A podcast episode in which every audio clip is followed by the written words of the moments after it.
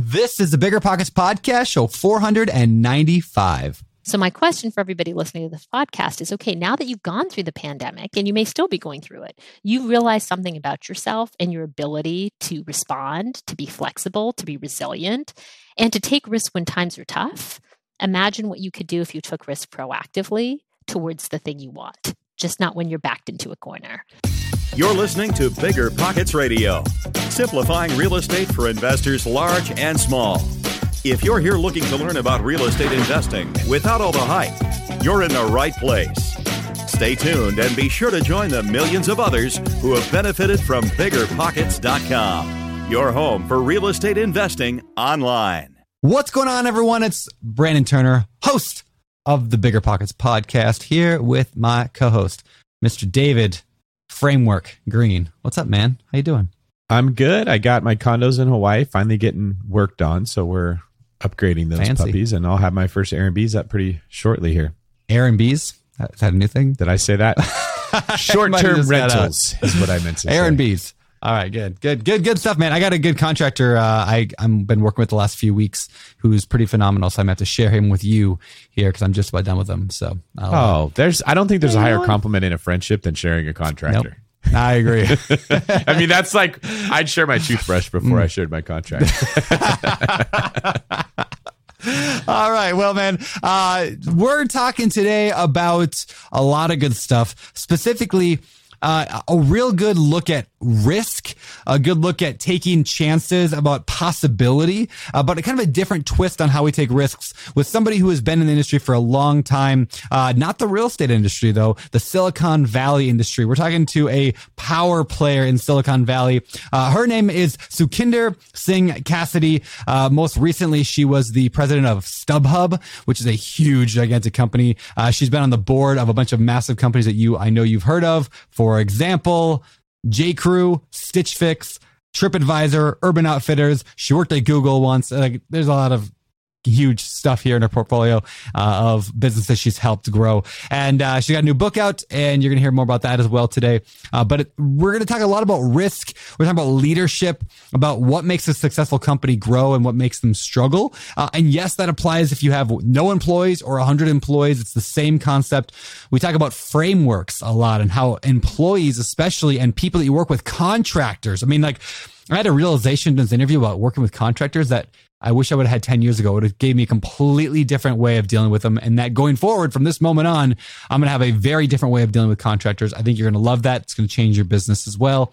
So that and more, make sure you listen for uh, that. And yeah, so much good stuff today. But we're going to talk about how to build your risk muscle. So that's kind of today's show. But before we get to the interview, let's get to today's. Quick tip.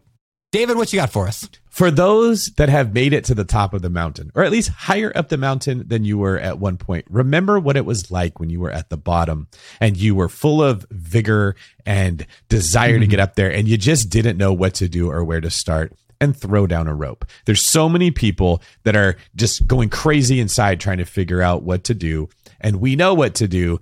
And it's a little bit of effort that makes such a big difference in other people's lives. So oftentimes people won't say, we talk about that in the show, exactly what they're feeling, why they're intimidated, why they're afraid of risk, but they desperately want to start making some traction. So rather than always looking up and saying, where do I want to go? Sometimes it's okay to look down, see people behind you and give a hand and, and pull them on up. Powerful stuff, man. Good job. Way to wing that at the last second. This show is sponsored by Airbnb. Did you know that I turned one of my first homes into an Airbnb? It's true. And it even helped me get the extra income I needed to launch my real estate career. So if you want to try your hand at making even more income with your property, Airbnb is the place to be. Your home might be worth more than you think. Find out how much at airbnb.com/slash host. Passive income without the property headache? It's possible. There's a way to invest passively in real estate and get monthly income without any tenants, maintenance, or property management. The Wealthy have been doing this for years, and if you're an accredited or high net worth investor, you too can collect cash flow without the headaches that come from owning rentals. How? By investing in a private real estate fund with PPR Capital Management. PPR's co founder, Dave Van Horn, wrote the book on real estate note investing for BP. But he's not just investing in notes. Dave and his team also have an extensive background in commercial real estate. And with PPR Capital Management, they're strategically investing in both notes and commercial real estate nationwide. With over half a billion dollars in assets under management, PPR has provided individuals with a steady source of truly passive income since 2007 without ever missing a payment.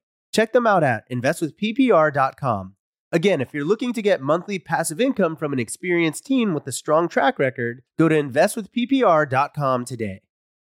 Are you about to sell a property? Wait like 60 seconds because this could save you thousands. Our friends at 1031 Pros have saved their clients more than half a billion dollars with a B in taxes with 1031 tax deferred exchanges. With the 1031 exchange, you can say goodbye to the huge capital gains taxes when selling and roll your property's profit into another investment that could make you even more. Whether you're an individual investor, part of a larger group, or a title or real estate agent, 1031 Pros is ready to help. Trust me, I've done 1031 exchanges on multiple properties before, and it has saved me tens of thousands in taxes, if not more. With over 30 years of experience, 1031 Pros has handled over 20,000 audit free exchanges. And they specialize in all types of exchanges delayed, simultaneous, reverse, and improvement exchanges in all 50 states. And right now, Bigger Pockets listeners can get $250 off any exchange by visiting my1031pros.com slash BP. That's my1031pros dot com slash BP to get $250 off today. Oh, and make sure to mention Bigger Pockets when you call. They take care of our people over there.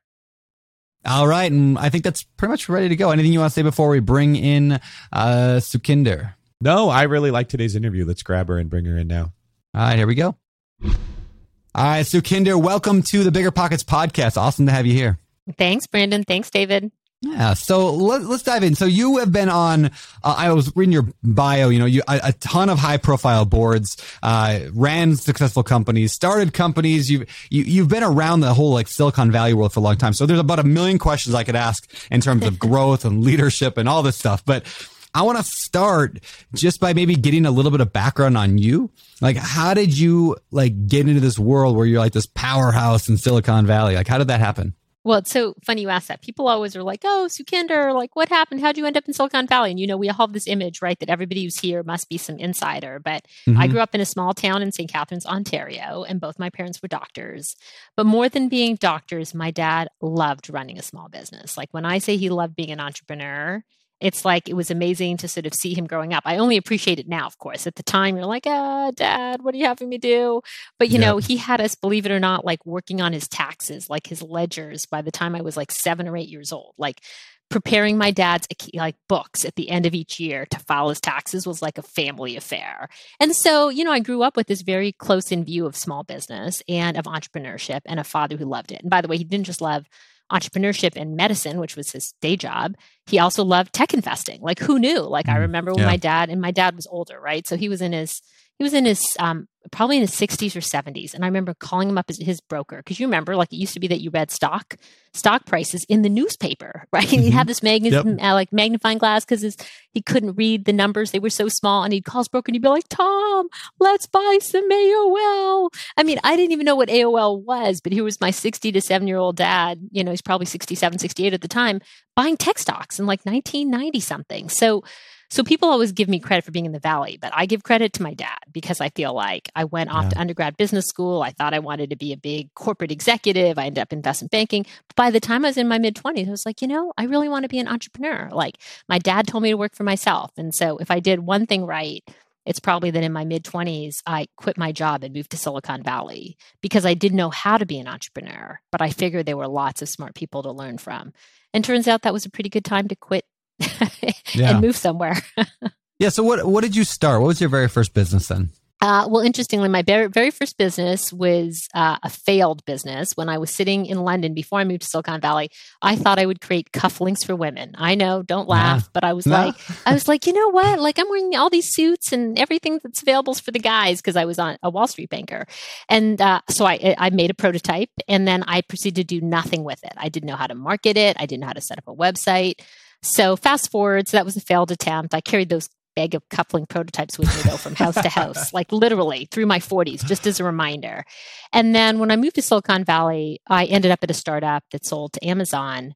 But um, I was at Amazon in my late 20s after the startup I was at sold uh, sold to them, and many of the investors in a new company called Junglee, where the um, angel investors were the original founders of the company I was at. So they sold to Amazon, had a successful exit, became um, investors, and they introduced me to um, five engineers who were looking for a business co-founder and my first company was yodlee. And for those of you who don't know what yodlee is it was the very first platform for aggregating all your financial data. And it went mm-hmm. 15 years before it went public and then was subsequently bought. So that was my first company in the valley and um, all came through connections through very the people cool. i'd worked for. Can i ask you a random question about silicon valley? Sure please do you know what the first company was that added that added ly to the end of their name and started the trend of tech companies that were something Lee, Yodlee, was it Musical.ly? Uh, oh, oh, wait, wait. You're thinking Ly. Yodlee was L E E, my friend. Same, same so before thing. they were the Lys, they yes. were the L E So keep in mind, I was at Junglee. I was at Yodlee. Yeah. yeah, yeah. I am. I am the original hipster. Like there was a Lee L E E before an I'm wondering if you started that whole trend. Do we have? It could the, be. Oh my god. It, yeah. well, it might have been us. I will just say, like, there's a whole co- set of companies started by Indian co-founders. Like I said, the company I worked at was called Junglee, and then my company That's was called Yodlee. I mean, yeah, I think I think we did. Do we we get some credit, right? You should. I mean, that makes you like a legend, right? You're like the first person to put cleats on a football field. Like, look how much go. easier it is to run. For those that don't know, in the Bay Area, there's a trend for tech companies. They always do like something with their names, and right now it's to add Y to the end of a normal word, and that becomes like that's whatever true. you're selling, right? You bigger like pockets, CRM Lee. Yeah, we should. Yeah, that's yeah, exactly yeah. right. Bigger pockets, no, real estate for whatever it's worth, I own a couple of domains that end with an ly. I don't know what to do yep. with them yet, but I did buy a couple myself. Oh, I think That's if you got funny. in on that real estate early, you just picked every word you could and added ly to the domain. You probably made a killing. uh, I love it. Uh, all right. All right. So, okay. So you, you, then you, you served on a lot of boards. You did a lot of that stuff. And now, uh, you know, here we are in 2021 recording this. And we just came through a hell of a year, to, to put it lightly, right? Like it, a lot of things changed during this year. And a lot of people, I mean, some people lost jobs. Some people realized maybe for the first time ever that their job wasn't so secure. So, so the first question I have on this is how did risk, like, you, you talk about risk, you got a new book coming out that's largely talking about risk. So what did the mm-hmm. pandemic do to our collective mindset when it comes to risk and comes to uh, security? Well, I think uh, I think you're hitting the whole reason I'm I'm here and I'm excited to chat with you guys. You're right. I do have a book coming out about how to take risk and how to take risks like systematically, right? How to kind of buck this idea that it's a one-off event.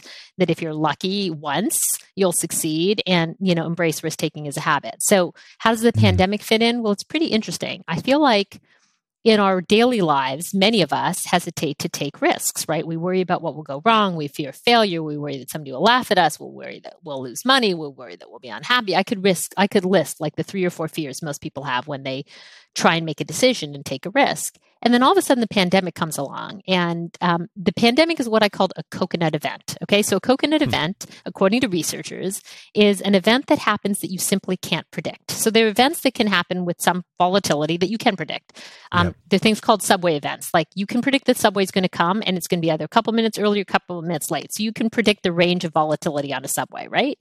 And so, you can plan for it. But what happens when a coconut happens? A coconut is like literally a coconut dropping out of a tree, hitting you on the head, and you mm-hmm. dying. That's like, that is the definition of a coconut event. So we all just had a coconut event. And it turns out the coconut events teach us a lot about our ability to take risk and to be resilient and take risk in the face of harm, right? So we always are like, oh my goodness, why is it so hard for people to take risk when things are good? Yet when things are bad, we find out really how agile we mm-hmm. are and how responsive we are. So I think that's just what happened to all of us. Now, I'm not saying that the pandemic has been easy. In fact, it's been very difficult. But as you know, people all adapted and responded in ways they didn't think they were capable of, and they did it on a dime. So, my question yeah. for everybody listening to this podcast is okay, now that you've gone through the pandemic, and you may still be going through it, you realize something about yourself and your ability to respond, to be flexible, to be resilient, and to mm-hmm. take risks when times are tough. Imagine what you could do if you took risks proactively towards the thing you want just not when you're backed into a corner. So I think the pandemic taught us all about our ability to take risk. And it also taught us that even if you don't want to take risk, risk still happens to you. Mm. So isn't it better to kind of embrace it proactively and take advantage of it to its fullest? In your research, have you found that risk takers are generally just more like is that is that a sign of success? Like the more risks taking, the more risky you are. maybe that's the word. Adding a Y to it, right? The more w- risky you are, the more successful you become. Do they correlate?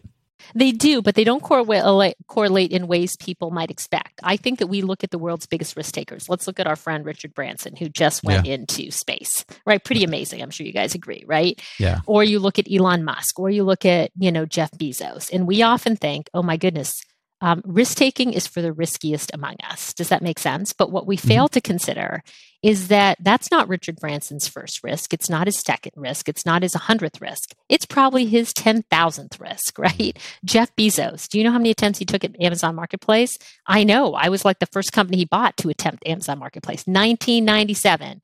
No, 1999. Wow. Jeff Bezos, 1998. Sorry. Jeff Bezos bought our company, Junglee. How long did hmm. it take for a Marketplace to become successful? Jeff Bezos killed multiple versions of Marketplace before it ultimately happened.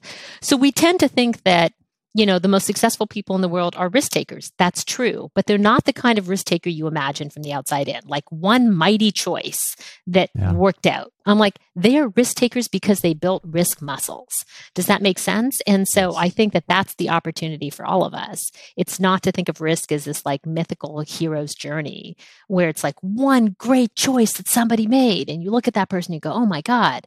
Rather, it's that they've been practicing risk taking with all its failures and successes, big and small for a long freaking time. Well, what about the way we define risk? I think when most people hear the word risk, it is automatically associated with bad. We yes. see that a lot in our in our world of real estate. When people hear mm-hmm. HELOC or home equity line of credit, they immediately say, "Oh, that's bad," or yes. "Subprime loan equals morally evil." Because yeah. they were used unwisely for a time. Can you speak a little bit about maybe some of the misconceptions of risk that the uninitiated have versus those that have a bigger risk muscle? Yeah, sure. Absolutely. You're hitting it. So, interestingly, if you looked at the dictionary, Merriam Webster's definition of risk is I think it's danger or harm, the threat of danger or mm. harm. Okay, so if you heard that word, who would want to take it? Mm-hmm, yeah. that if you look at the definition of risk taking, it says it says something more along the lines of, you know, embracing uncertainty on the way to achieving a goal. Okay, mm-hmm. that's a more balanced way to think about risk taking. The reality is most of us think about taking risks. And by the way, when I say risk, it me- could mean a micro risk. You speak up in a meeting. It could be a medium sized risk, like, you know, you decide you're going to start a side hustle. It could be a gigantic risk, like you quit your job with nothing to go to, right? All three of those things are risks. But I think we tend to conceive of risk on the harm side of the equation. And I think that's one of the biggest misconceptions that risk equates with harm when most of the risks we have an opportunity to take are for upside. Yet we don't really talk about risk that way. But like that's why the book is called Choose Possibility. It's trying to reframe risk for what it really is. Like every time mm-hmm. we take a risk, we're kind of choosing a possibility, right?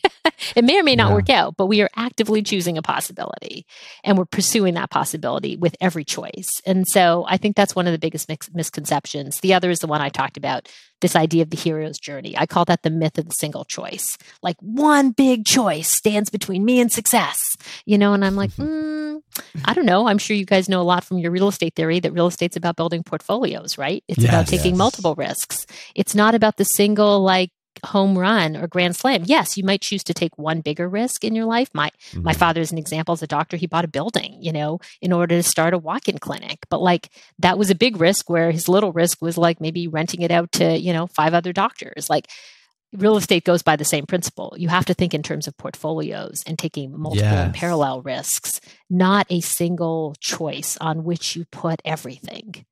I, I, love that you're saying this. Uh, yeah, I teach this concept a lot on these. I do these live webinars every week and I teach people kind of how to get started. And I always say that wealth is not built through a property. It's built through a portfolio. In other words, like people are like freaking out about that first deal. They got, it's got to be a home run. It's got to be the best deal yes. ever. Like the kind that we brag about on the show occasionally. Like, oh, I just bought this amazing, like the most important thing that you can do. And I, I think I'm going to start rephrasing it the way that you call it the risk muscle. The most important thing you can do is get started because like even with a mediocre deal, even with a break even deal, because like it builds that risk muscle. It builds that like momentum, it. Right? Like it builds momentum. Yeah. It builds learning. You have a feedback yeah. loop, right? You yep. can plan for your next deal better. Like all this abstract planning from afar and then never taking a single risk it's yeah. like it's crazy to me, but I think that people don't think about risk as portfolios. And it's weird because financial trading t- teaches us to do that. You know, real estate investing teaches us to do that. By the way, even tech companies take multiple risks, right? Like they take risks and upon risk upon risk, many little in order to pivot. So by the time they've pivoted,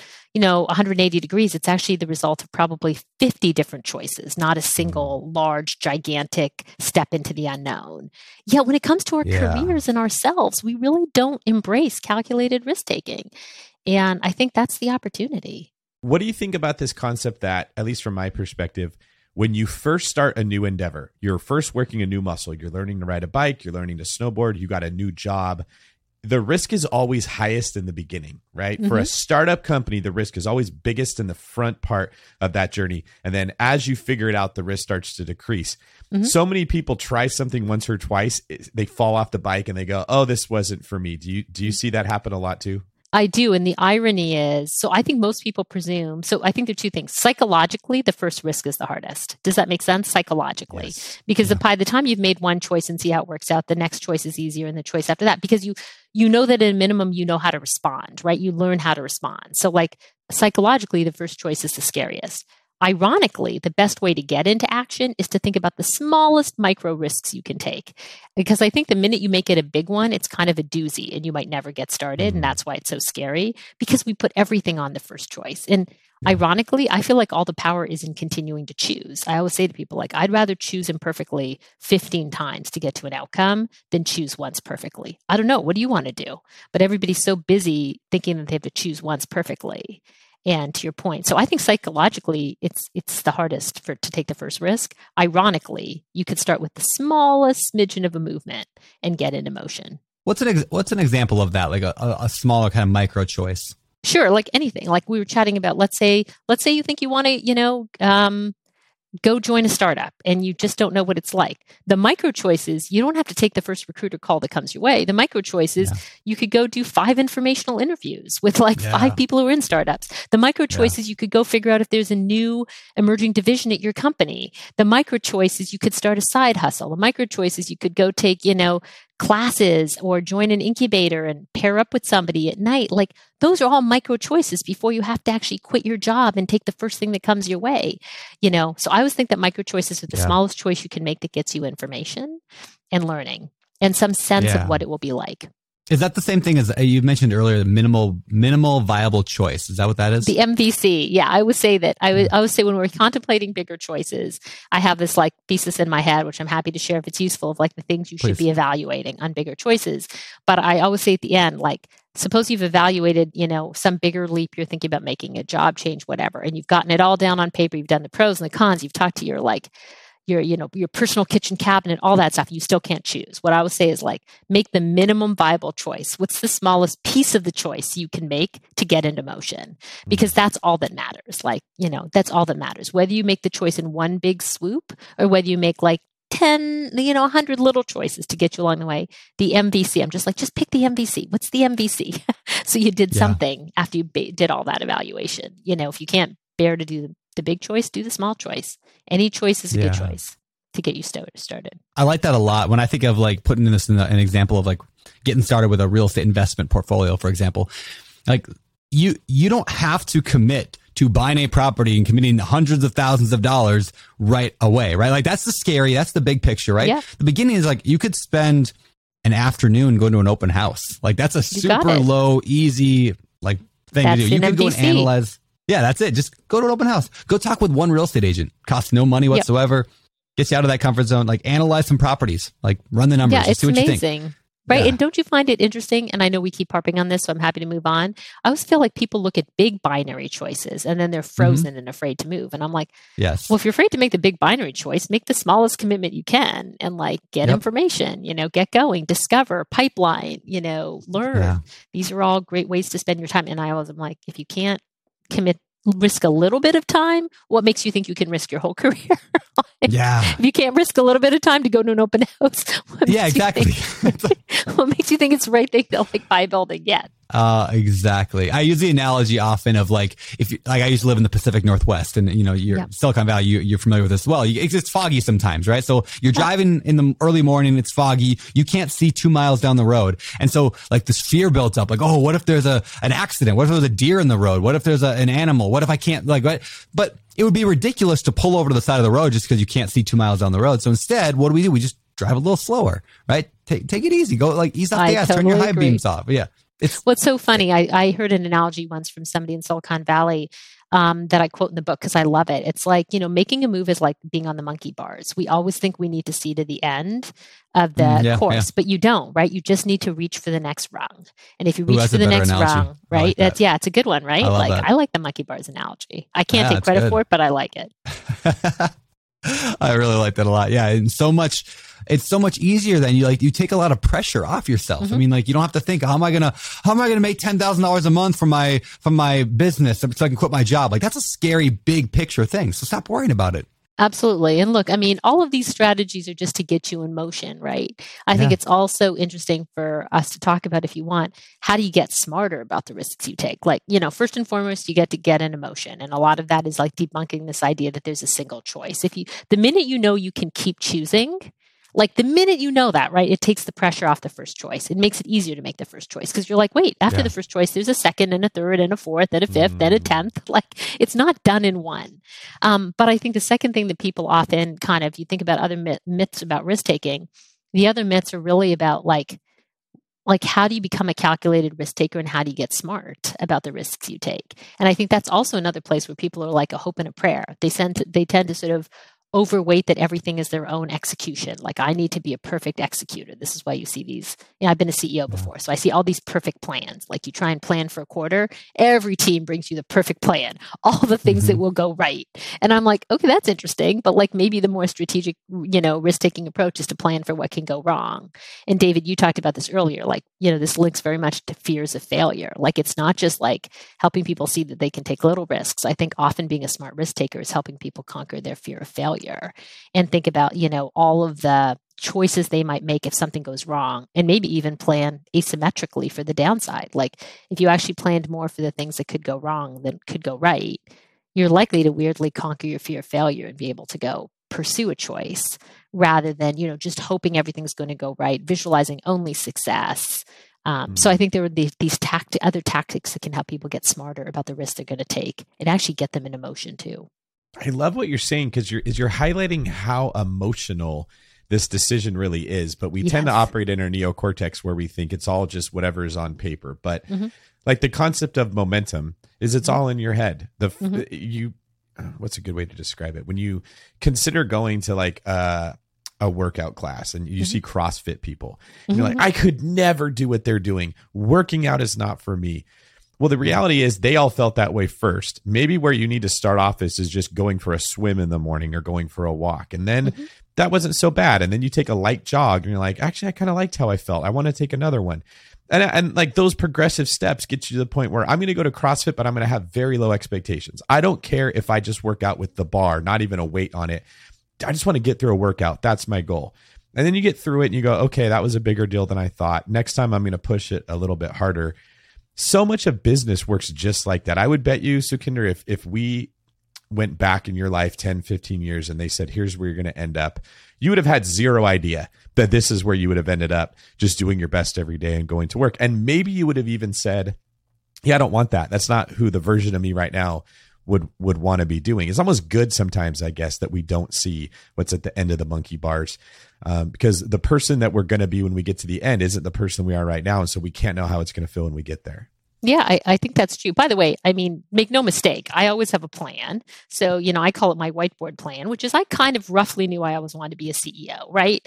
And I roughly knew I'd want to do sort of be a CEO of a consumer company, but I didn't know how, to your point, precisely, mm-hmm. right? And getting into motion gave me the confidence that, you know, A, I could make things happen, and B, I could respond to the things happening around me, which is as important when you're a risk taker, right? It's like to acknowledge you don't always have control of the situation. So you don't know quite how you're going to get there because unfortunately 100% of, you know, our success is not just about our execution. It's about the macro environment we're in, the headwinds, the tailwinds in the world of real estate. It's like, you know, what are the macro conditions? What Yeah. regions are booming and what regions are flailing? Like there's a bunch going on around you that you have to respond to.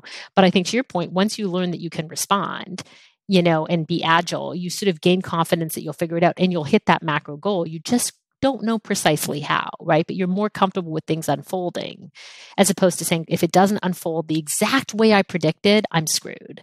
Um, so you're right. I, you know, I always had an intention to be a CEO and I became one. I just couldn't have told you how. And, mm-hmm. and the mm-hmm. irony is 20 years later, I say to people like, my career looks pretty cyclical. People think of it as linear because they only want to manage the, like, they only see the peaks of my career. They're like, oh, Sukhinder, you did this and then you did this and then you did this. I'm like, yeah, but if I showed you the cycles underneath that, you'd see a different kind of repeating pattern, which is, mm. you know, the rewards that I imagined were, to your point, they were, they didn't unfold exactly as I imagined. Sometimes I ended up in with an entirely different reward in an entirely different place for a risk I took.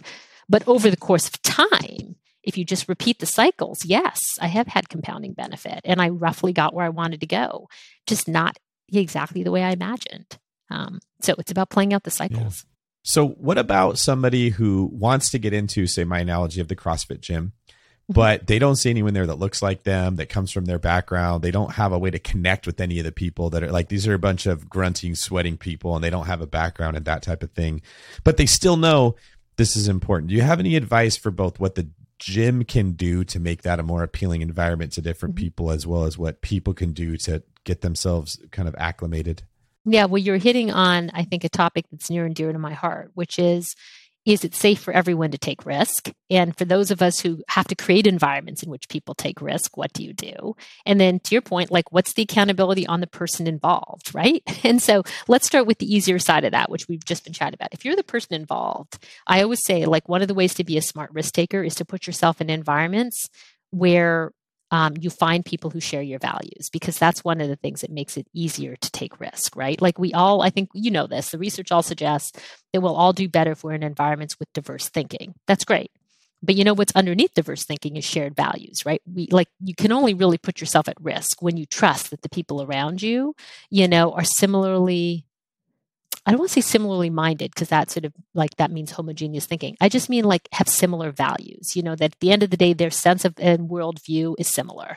Like I, as we talk about values, is like what you think is just and fair. So when you're in environments where you you know you can find people with common values, you can do your best work. To your point, you can take more risks. You can say something in a meeting and not worry that you know you're going to get shamed, right? Like you can do all the things that are not. You can go to that CrossFit gym, right? And if that CrossFit gym, you know, this is the word of the day. You guys know this, like feels inclusive, meaning it feels like you have a tribe of people who you can imagine share your values. That could be because, you know, the person at the front, you know, at the front door of the gym, at the countertop, even if they look beautiful, like you know, is welcoming and friendly and shares a story about something from their personal life that makes you feel like they're not perfect. And then you're like, oh, I can enter this gym. I don't quite feel like an ass, right? And I can yeah. go try it out to make the analogy sound. So I think that our job is to look for environments where we find people who where we think we have values fit. And then to your point, it's to take those little risks. It's to, you know, manage your own fear of failure by like thinking about what's the worst thing that could happen if I act. I always say that like that. So that's in our realm of what's possible.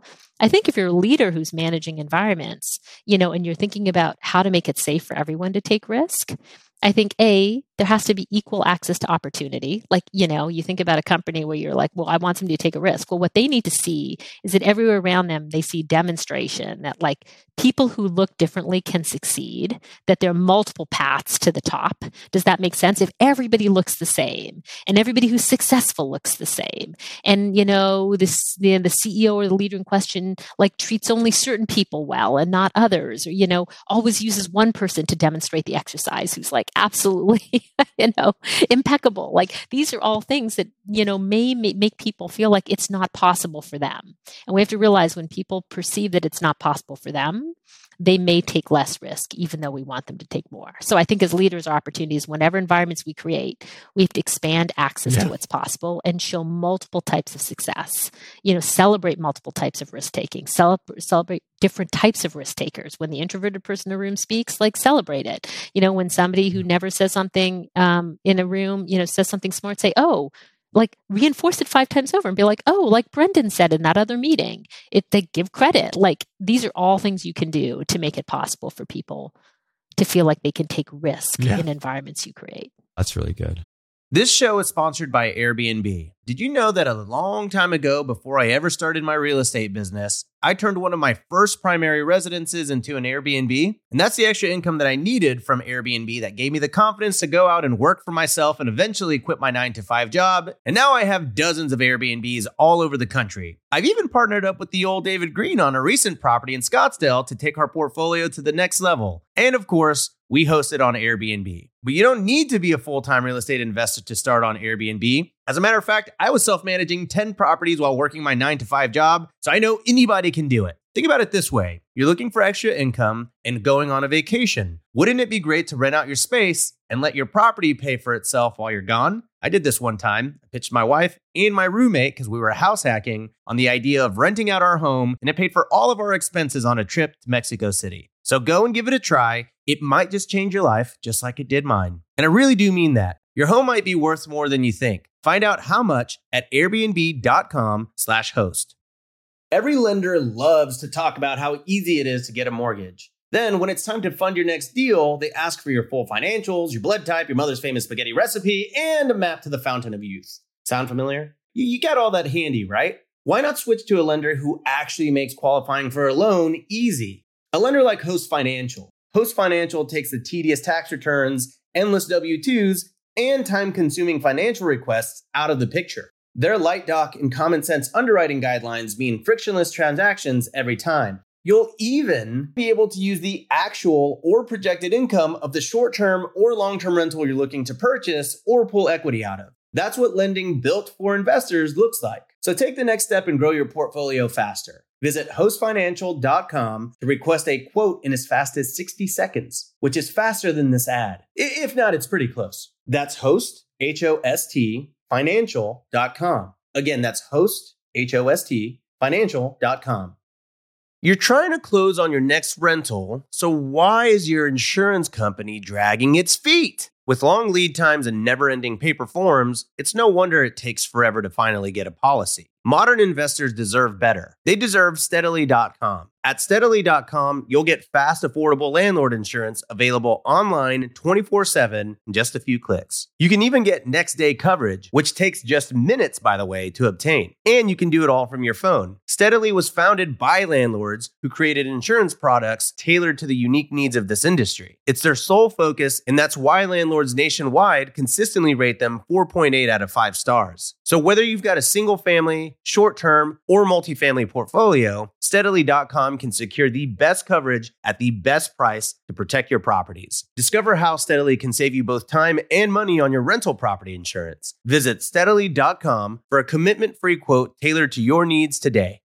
Listen up, business owners, because I've got some quick little math for you. Fewer costs equal more profit. The problem? You're spending more than ever on operations, materials, deliveries, software, and more. So why not reduce your costs and headaches with NetSuite by Oracle? NetSuite is the number one cloud financial system, bringing accounting, financial management, inventory, and HR into one platform and one source of truth. Oh, also, NetSuite lives in the cloud, which means you can reduce IT costs with no hardware required. Cut the cost of maintaining multiple systems because now you've got one unified business management suite. You can improve efficiency by bringing all your major business processes into one platform, slashing manual tasks and errors. It makes sense that over 37,000 companies have already made the move to NetSuite. So don't let rising costs sink your business growth. And by popular demand, NetSuite has extended its one of a kind, flexible financing program for a few more weeks. Head to netsuite.com slash biggerpockets netsuite.com slash biggerpockets. netsuite.com slash biggerpockets. Well, let's talk about one specific uh, group that applies to us as real estate investors. I'm curious your thoughts on it, and that is women real estate investors. I mean, 80% probably, mm-hmm. give or take, of our listeners are male, and it's a very male dominated industry.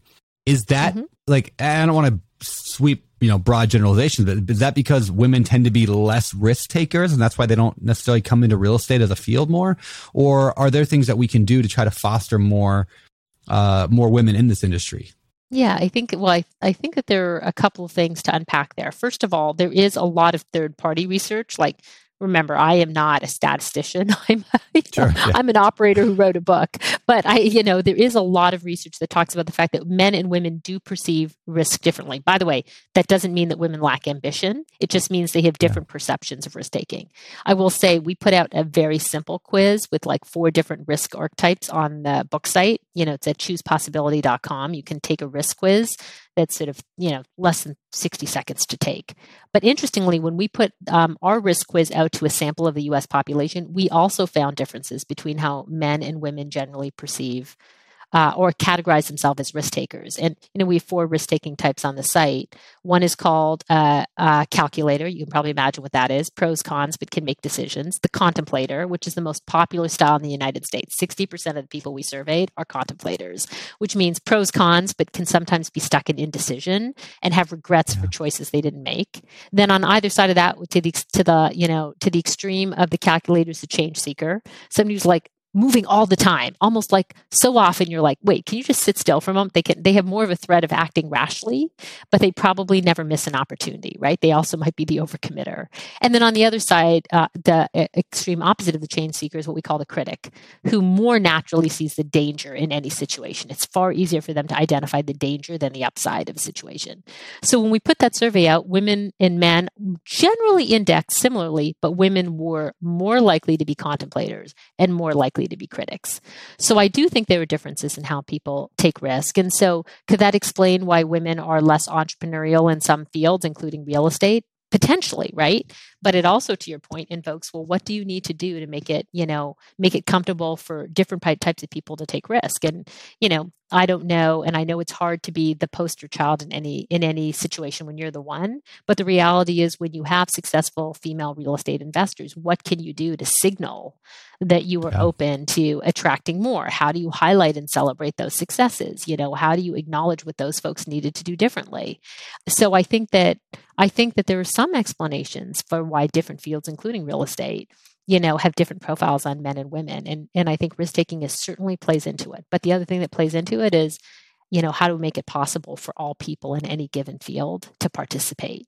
And I would I don't know, you guys tell me. I would think that in some ways real estate is actually good for women in that it has some flexibility and we're setting your own mm. hours if you want to be, let's let's call it a you know, a caregiver but on the other hand, it's a hundred percent commission based often, right? Like you eat what you kill if you're an agent. I, I could be wrong, but you guys know better. And I think if you're a real estate investor, you have to take some portion of your savings, right, and put it in an asset that might be locked up for a period of time. So these are all things that might give, you know, people who are more contemplators pause, right? And so yeah. maybe what you need to do is even identify how, you know, how different people can be successful and what micro success micro choices are available like is there a way for someone to get started in you know investing in real estate through a fund or through a group of angels? Like you know these are all ways you can sort of demonstrate that it's possible to get started in smaller in smaller waves. I have a, I have a real estate fund you know we raised i don't know 75 million dollars something like that in the Congrats. last year to buy a bunch of things. Yeah it's cool. But oh i would say I don't know if I'd say majority, but I'd say it's probably pretty close to majority of people have said the reason they're investing with us is because they want to eventually do it on their own, but this is a low risk way to get in to, get to in, feel like right? they're t- to take them. So I, I, just kind of connected that full circle yes. to what we talked about earlier. Is it's a good way to like, and a lot of our investors are women. A lot of them are women. Uh, yeah. or like led, you know, they're married couples, but the woman's the one that we, we talk with yes, and reach leading, out. We have a conversation with. Yeah, decision. they're leading that. Yeah, absolutely. Yeah. But but you know, maybe what, you know, and again, I'm not here to theorize on your business, but yeah. you know, I think what you can do to invite in you know groups that are underrepresented and to make room for them i will yeah. just acknowledge that sometimes that takes additional effort right like yeah. it's the same thing with like boards you guys know that i have a platform called the yep. board list that tries to uh, create representation in the boardroom and there's no doubt like i hear from many people like you know i go after women and they say no at a disproportionate rate they literally say yeah. no at a, I, I get all the way to the offer and they say no i said yeah yep. i understand that so all i can tell you is you unfortunately have to go at, go at it you know multiple more times like you might have to fill your pipeline 80% with women to get a 50%, you know, take rate from women because they may say no yeah. at a disproportionate rate. Anyway, it's uh it's not a single fasted problem. Yeah, we get that same issue like on the podcast itself, you know, like yeah. we, we try to get as many women as we can, but I would say we get rejected nine times out of 10 if I ask a woman to be on the show. My own oh, wife no. has not been on the show. She, she won't do it. She's, a, she's too, like, she wants to be behind the scenes where I, I tend to like put this on like most guys like myself. Like, I mean, guys that I know, we like to be out in front and center. I don't know. I like being the guy in the podcast. And so it's just a, it's a, it's a difference, but it goes to like, it doesn't mean I just should accept the fact, oh, well, well, you know, most of the people applying are men. It's like, well, how do we encourage more women too? How do we make them feel more comfortable to, uh, to apply? How do we, how do we reach women where they're at? And I found this with people of color as well. I mean, most people that apply for my job positions, they're, they look and sound just like me. And so the question I, I had a good buddy the other day called me out and he said, well, what are you doing what are you doing to reach out to other groups of people that aren't looking and sounding like you? Because those people are already they're already in your world. So how are you going into another world to attract uh, more people and more applicants and more people? And I was like, I'm not really. I'm just relying on my own audience, which is just like the self fulfilling kind of you know cycle prophecy we all live in that yeah we you absolutely do if you want to extend possibility you have to expand possibility right you have to just mm. and that and i understand that that takes work um it, it also yeah. has great but, rewards you know and in terms yeah. of better performance right we know that but but i yeah. totally get it and so yeah maybe coming all the way back i think uh, one of the fun things for your audience to do whether you're a man or a woman person of color or you know of you know of kind of the majority origin it doesn't matter but you know go take the risk quiz and learn a little bit about your own yeah. style because i think i would say that like you don't need to sit i always think that people think they need to be this ultimate optimist to be risky or, or to be risk takers or risky to naturally risky to be risk takers and i'm like nothing could be further from the truth you just know what need to know what you are and deliberately make choices right that put you on the path to building the muscle and you know and then I, I think optimism is the output to be honest being becoming a risk taker is an output of the practice not an input oh that's really good i like that well, before we let you go, I do want a couple a couple more things. It would be it would be sad not to pick the brain of somebody who's been in Silicon Valley and helped numerous companies grow and, and succeed and sell and all these cool things. So uh, I just got a, a, few questions I want to just throw at you related to just sure. growth in general. Uh, sure. First one, uh, you know, looking at teams and mm-hmm. specifically like leaders of teams, like whether it's the the you know, not necessarily like the board of directors teams, but yeah, like the, the, the senior leadership team of companies. Yeah. What have you found has been like a reoccurring trait? Or what have you seen that just mm-hmm. works? You're like, yes, this works, whether the team's 50 people, five people, 100 people, like this trait or these traits seem to really work in terms of helping a company grow and stay successful. Sure. Um, so one of my favorite traits, and I look for it in people, I, I try and practice it myself, uh, albeit imperfectly, is what I call the you manage me or I manage you principle. Which would you prefer? People are like, what? What do you mean? And I think that most leaders think that the job of a leader is to manage down to others. If I said to you, like, oh, you're a new manager, what do you do? Do you manage others or do you let others manage you? The typical response is, oh, I manage others. And I'm like, really? Is that the path to fastest leverage and scaling for yourself and that person? And if you just step back and reverse it for a moment, think about what happens, right? So I'm a leader. I, I don't know about you guys, but you know what I really love? I love highly leveraged interactions where I meet up with somebody, we talk about a topic. It's pretty efficient, time efficient. Yep. It's pretty effective. We both learn something and we move on, right? By the way, I'm plenty opinionated, you can tell. So, in the absence of somebody coming into my room with an opinion, they will leave with my opinion. I will say to people, if you walk in with no opinion, you will leave with my opinion because I can't help but be opinionated. But I'm like, but if you want the higher leverage interaction where we both scale and we both get joy, it looks something like you walk into a room expecting to manage me. I'm your boss, but you walk in with an agenda. You walk in with your own vision. You walk in with three potential solutions. You walk mm-hmm. in with a couple of things you want feedback on you take control of that dynamic the minute you do that, right? And we have a conversation on your terms, not on my terms. And by the way, if you think that's not fun for me, it's super fun for me because I'm like, oh, great. I just met this person. They're super capable. Oh my God, look at all the stuff they're doing. Yeah, yeah. Oh, like, and I got my dose because I got to throw in my three ideas because I always have three ideas. And, you know, that was really fun and interesting and leverage. And now I get to turn around and go do that again with somebody else. And I have a really fun day when I do those things. Nothing drains me more than feeling like I have to manage down to people and tell them what to do. Yeah. I can also tell you nothing drains people more than feeling like they are micromanaged by others. And so the way to reverse that dynamic, you tell people actively, like, yeah, your job is to manage me. We both scale, right? You get your vision, I get my vision, I get my insight, and we both get more leverage. So I think that one of the traits I really like in others and I seek out and I seek to be is I, you know, I seek to find uh, people who want to manage up. I feel like they, you know, l- learn pretty quickly how to identify their vision and share it and put problems on the table. And I like leaders who don't hang on to control and management because they think it's a sign of them of their perfection.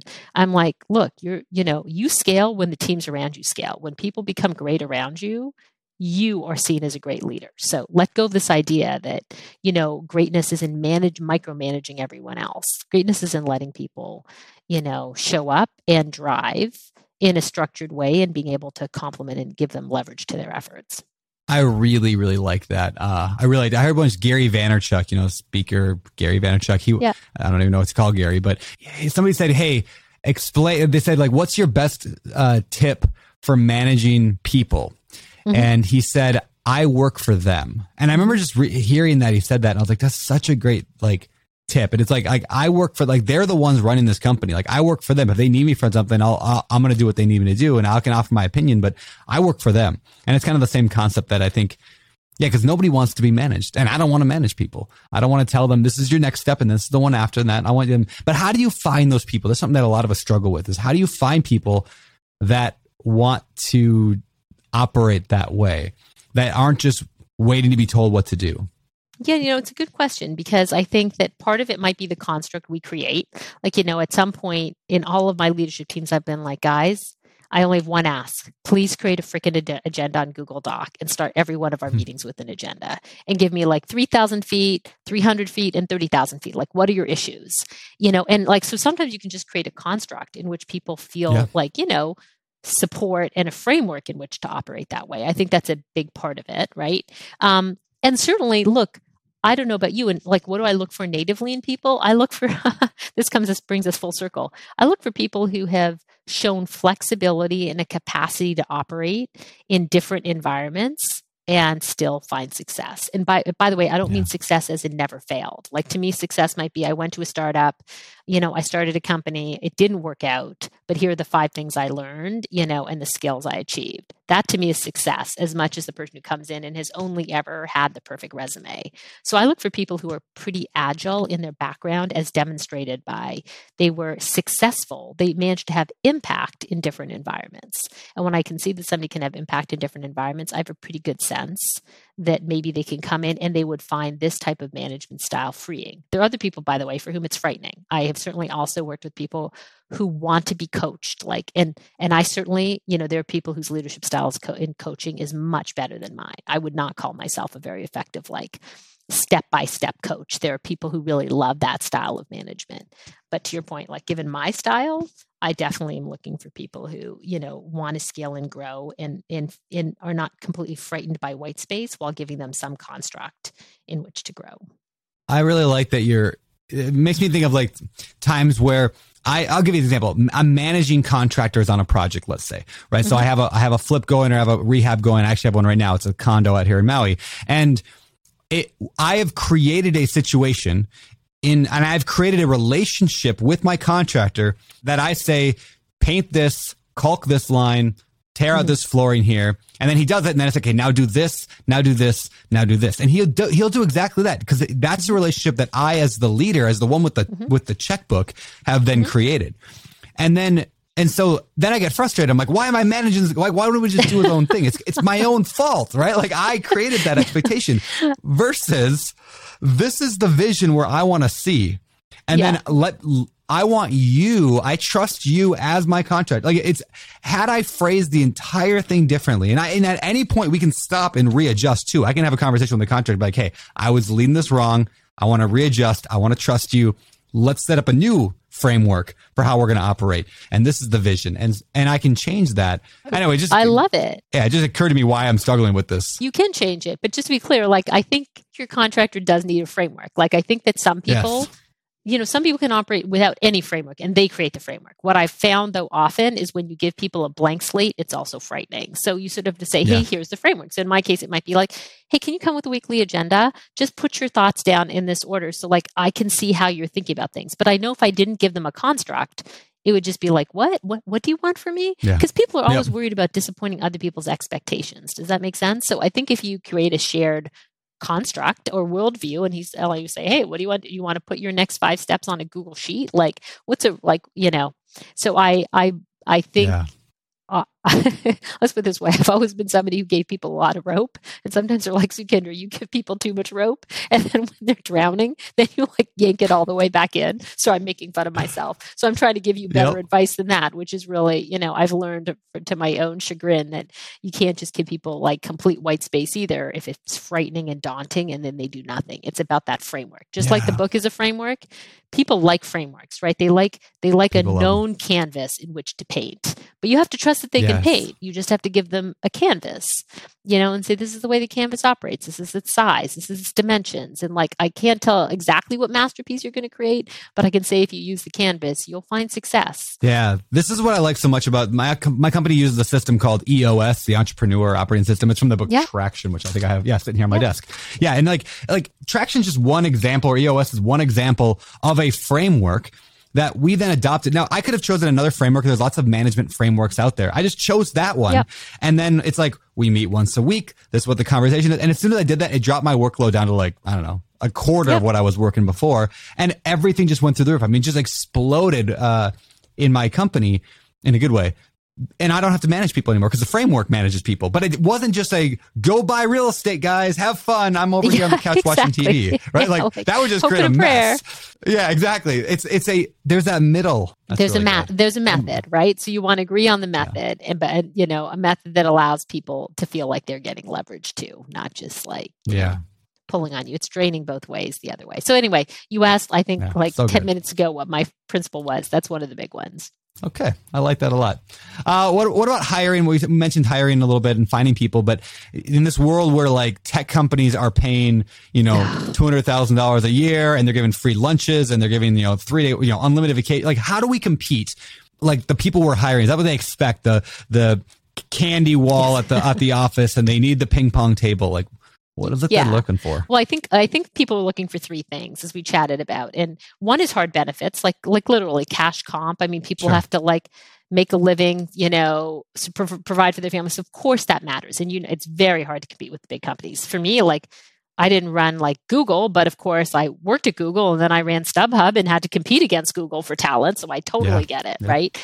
So one is uh, is that, but number two is soft benefits, and this is one of the places where I feel like small businesses can compete, right? Because whether or not the small the benefit now is remote work, whether the benefit is bring your dogs to work, whether the benefit is like, mm, yeah. hey, guess what? If you have a daycare, you know we're going to contribute, I don't know, ten percent of the cost. Whether it's you know if you have a sick parent, you can you you can go wherever you need to be. I feel like flexibility in how we work is one of the things small businesses um, really offer. And also, by the way, generally less FaceTime. You know, generally everyone is so productive in a small business. FaceTime is often like yeah. when you get big and bureaucratic and you want to make sure yep. people are actually getting done. So when your company's smaller, like, you know, you, you have the benefit of actually knowing everybody and what they're doing. So I think the soft benefits is a place to compete. And the last one is what I talked about.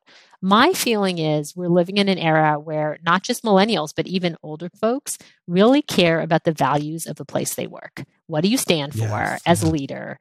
And I always say to people, whatever it is, whatever your value system is, making that transparent is what people expect. Do you know what I mean? They come to work now not just wanting the hard benefits and the soft benefits. They will come to work wanting to feel like they have a tribe of people with whom they share, you know, a view of what's important and what's right. And I think we can all agree that that's been, you know, something that's become even more apparent over the last five years, not just for millennials, but quite frankly, you're Gen Z, but for all of us. And so that's another place to compete. What do you stand for? Yeah, that's cool. Yeah, one thing I've said in my business now, not all companies can say this, but I but like in real estate, we kind of can, is that like if you work for me like i my my hope is that this is the last job you ever have to have. Mm-hmm. like maybe you'll have other job in future but like that's kind of that third thing. Like i want you to come on not just as an employee but i want you to like look like be an change apprentice. your very mindset yeah yeah exactly. exactly. Yeah it's that it's that model. Yeah i think the model of apprentice apprenticeship is really powerful. Yeah. Um because people get to be very proximate right? That's something you don't get in a big company. Again you get it in a smaller company.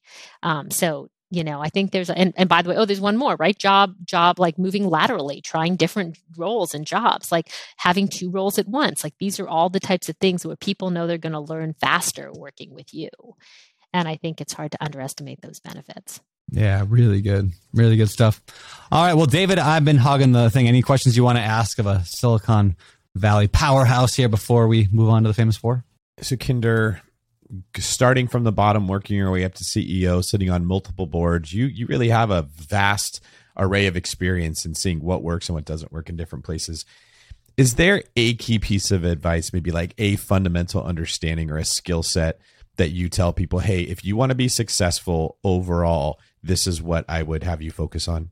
Sure. I would say uh, I have one phrase that I believe, and I don't think it's I think it's very complementary to this point of view of how you become a risk taker, which is do great work for great people. It doesn't even matter what. Like people think it matters what. And I'm like, no, no, it matters who. Do great work. So, yes, hustle, flex, adapt, you know, soak it all in, apprentice for great people. And great people doesn't That's mean so the nicest people. It doesn't mean like, it means people who share your values and can teach you something and who you admire for their mm. capabilities, right? So, shared values, really like people you'd be lucky to be in a room to learn from and just like hustle for those people. Like 99.9% of my success is doing great work for great people. And like it kind of then didn't matter what the industry was or whatever. I found joy in my job and they saw the best of me. Oh, that's really that's good. So good. All right. We got to slowly start working towards the end. So we're going to move to our last segment of the show, and that is called our Famous Four. This is the famous four, the part of the show where we ask the same four questions to every guest every week. So we're going to throw them at you. Is there a habit or trait that you're currently working on improving in your own life? Not letting people finish speaking. I'm always thinking so fast that I finish people's sentences. It's my ongoing Same. work. I can't stop I'm my glad brain. It's not just me. Okay, next question. Do you have a favorite business book? It used to be good to great, but now I'm going to give you my second one, which is Growth Beyond the Hockey Stick from McKinsey, which analyzes, you know, strategy beyond the hockey stick. Sorry, I'll say growth beyond the hockey stick. It's all actually called Strategy Beyond the Hockey Stick by McKinsey, which analyzes why, you know, a set of companies over 30 years become outsized performers. So mm. I like that plus good to great. Good to great's an old classic. Strategy Beyond the Hockey Stick is like an even more recent framework. And the hockey stick is the understanding of like linear or a, a, geometric progression of you're slowly learning and then boom you hit an inflection point and you success got it. takes off yeah right? growth beyond the hockey stick like how companies really like succeed over a long period of time. Beautiful. Okay what about some of your hobbies? Uh, tennis these days though i just hurt my hand. Tennis skiing fashion decor my kids. Mm. those are the five you rip those off very fast. Have you answered that question before? yeah. Tennis, skiing, fashion decor. and my kids. And my kids. Yeah. They're still a hobby. They may not want to be a hobby any longer, but they're still my hobby. All right. Then, my uh, final question What do you believe sets apart successful entrepreneurs from those who give up, fail, or never get started? It's kind of what you answered a minute ago, but maybe you got another uh, piece of advice in there. Yeah, my other piece of advice is that entrepreneurs who uh, who win consistently choose possibility they underweight a single choice and move in favor of knowing they have multiple choices to make between now and success and they just keep iterating. Okay that's awesome. Last question of the day. Where can people find out more about you? You can always find me on linkedin just at, at my handle sukhinder singh cassidy or you can uh, find out more about the book at the book website www.choosepossibility.com all right. Thank you, Sukhinder. I really appreciate you sharing your wisdom, your experience, your encouraging words. Everybody, please go check out the book. If it's half as good as this interview, I know that you will love it. Thanks again for coming on. Any parting words before we get out of here? No, I loved it. You guys did an awesome job. Thank you for having me. All right. Awesome. Thank you very much. This is David Greene for Brandon, the $75 million man Turner, signing off. You're listening to Bigger Pockets Radio, simplifying real estate for investors large and small. If you're here looking to learn about real estate investing without all the hype, you're in the right place. Stay tuned and be sure to join the millions of others who have benefited from biggerpockets.com, your home for real estate investing online. The market is changing, and finding your way can be tricky. Rates shift, headlines whirl, but your goal hasn't changed. You want financial freedom, and the best investors know it's not about timing the market, it's about time in the market. If you're ready to get into the real estate investing game or take your game to the next level, finding an investor friendly agent is your next step. With BiggerPockets Agent Finder, you can find the right agent in minutes. Just head to biggerpockets.com slash deals and enter a few details about what and where you want to buy, and bam! Instantly match with an investor friendly agent who fits the bill. These local market experts can help you navigate the neighborhoods, analyze the numbers, and take action with confidence once and for all. This free resource is only available at biggerpockets.com slash deals. Get an agent, get the deal, and get closer to financial freedom at biggerpockets.com slash deals. That's biggerpockets.com/deals to find your investor-friendly agent today. The content of this podcast is for informational purposes only. Past performance is not indicative of future results, and all hosts and participant opinions are their own. Investment in any asset, real estate included, involves risk. Use your best judgment and consult with qualified advisors before investing. Only risk capital you can afford to lose. Bigger Pockets LLC disclaims all liability for direct, indirect, consequential, or other damages arising from reliance upon information presented in this podcast.